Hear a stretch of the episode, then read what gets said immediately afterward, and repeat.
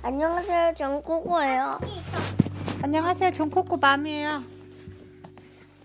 안녕하세요, 저는 코코 지, 제니예요. 동생이에요. 하나만 지우야. 자, 오늘은 소녀와 배고픈 괴물이라는 책을 읽어볼 거예요. 준비됐나요? 네. 옛날 아프리카 어느 마을에 농부 가족이 살았어요. 엄마 아빠는 날마다 아침 일찍 밭일을 하러 나갔어요. 밭이 집에서 너무 멀기 때문에 어린 딸 스카티 켈레는 따라갈 수가 없었어요. 집에 혼자 남아 있어야 했지요. 아침이면 엄마는 딸이 먹을 점심을 챙겨놓고 일을 나갔어요. 저녁 때 비어있는 그릇을 보면 흐뭇했지요.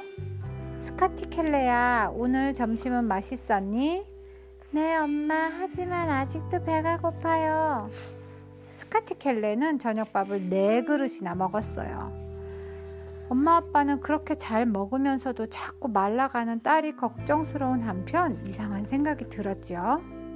엄마 아빠는 어찌된 일인지 궁금했어요. 하루는 엄마가 점심으로 닭고기 요리를 해두었어요. 여느 때처럼 밭에 나가는 척 하면서 집에서 가까운 곳에 숨어 있었죠.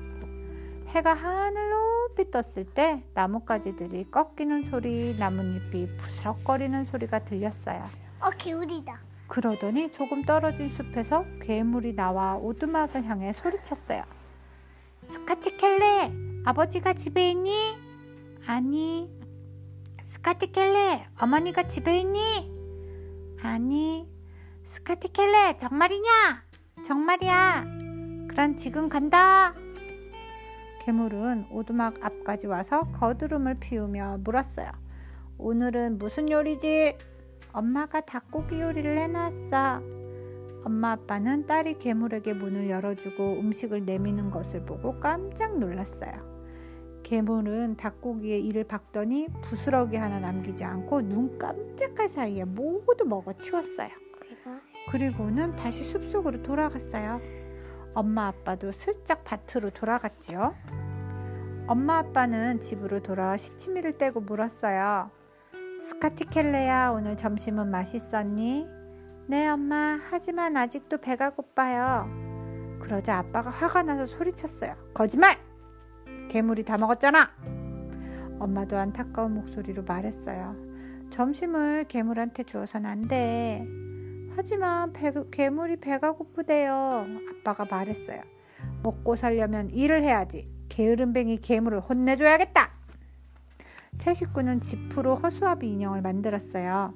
아빠는 인형 속에 헝겊을 채우고 아주 끈끈한 풀을 발라서 벽에 기대 놓았어요.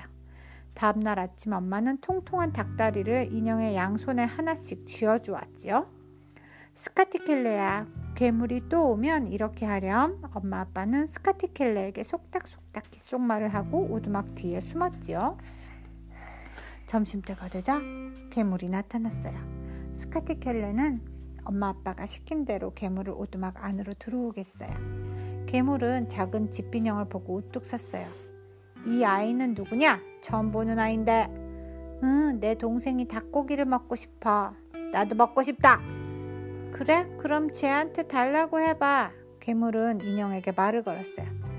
얘야, 닭다리 하나 다오. 하지만 인형은 대답하지 않았어요. 스카티켈레가 말했어요.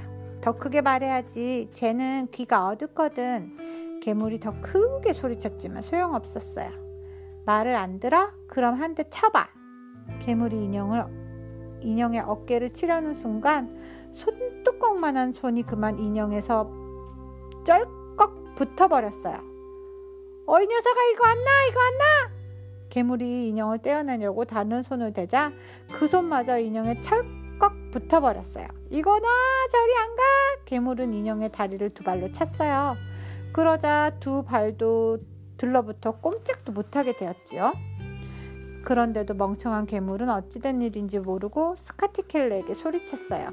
동생한테 나를 놓아주라고 해. 고기 먹고 싶어. 집에 가고 싶어. 스카티 켈레는 배꼽을 쥐고 웃었어요.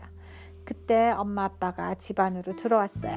엄마 아빠는 몽둥이로 괴물을 늘씬하게 두들겨 팼어요. 남의 음식을 뺏어 먹은 버리다 요놈아! 아빠는 괴물에게 조용히 타일렀어요. 음식을 먹고 싶으면 우리와 함께 밭에 가서 일을 해야 해. 그래야 음식을 먹을 자격이 있어. 괴물은 몹시 부끄러워하며 그러겠다고 약속했어요.